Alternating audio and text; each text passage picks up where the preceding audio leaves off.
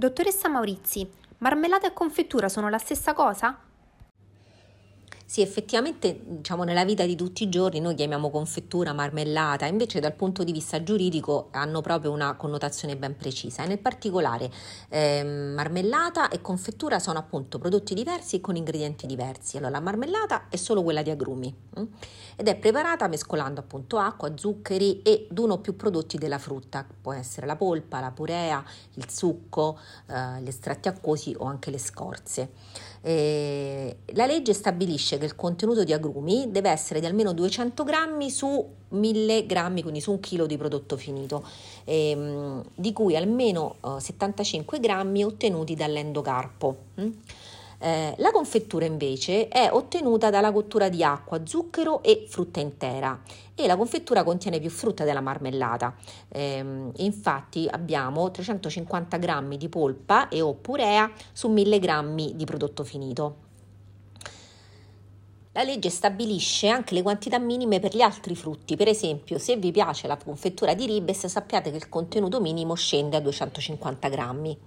Oltre la marmellata e la confettura meno utilizzata, ma insomma sempre presente in commercio, è anche la gelatina di frutta, mm, che eh, contiene la stessa quantità di frutta della confettura ed è ottenuta mescolando zuccheri eh, con e un estratto acquoso sempre di una o più specie di frutta. Quindi abbiamo gelatina di frutta generica o gelatina di fragole e così via. Cosa indica il termine extra in etichetta? Dunque, questo termine extra indica che la quantità di frutta è ancora maggiore.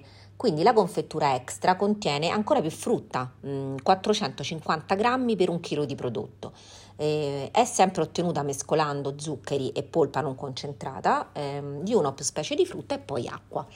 Eh, per esempio la confettura extra di lamponi, more, ribes neri e quindi diciamo frutti di bosco eh, può essere ottenuta parzialmente o totalmente dalla purea non concentrata di queste specie di frutta, mentre per gli agrumi la confettura extra può essere ottenuta dal frutto intero che può essere tagliato oppure affettato. Non possono essere prodotte, questo anche è interessante, confetture extra mescolando agli altri frutti, per esempio mele, pere, zucche, cetrioli e pomodori, cioè vegetali, vegetali di valore inferiore. Mm? C'è anche una gelatina extra e anche per la gelatina valgono le stesse regole di contenuto di frutta che per la confettura.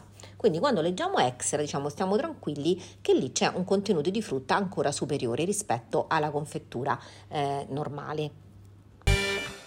Marmellate, confetture e gelatine possono contenere ingredienti diversi dalla frutta? Ci possono essere degli altri ingredienti diversi dalla frutta, anche questi sono stabiliti, per legge e eh, per esempio c'è il miele che sostituisce gli zuccheri eh, oppure la pectina che sappiamo essere un addensante oppure la vaniglia, gli estratti di vaniglia o addirittura anche la vanillina. Eh, se poi avete una passione per la confettura di mele cotogne, sappiate che potreste trovare le foglie di Pelargonium odoratissimum.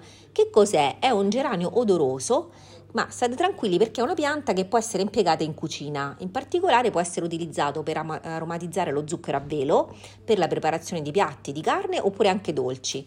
E in base alla profumazione possono essere preparati tè e infusi, torte o sciroppi. Vi ringrazio molto di aver ascoltato anche questa puntata e noi ci sentiamo martedì prossimo con una puntata sull'acqua in bottiglia.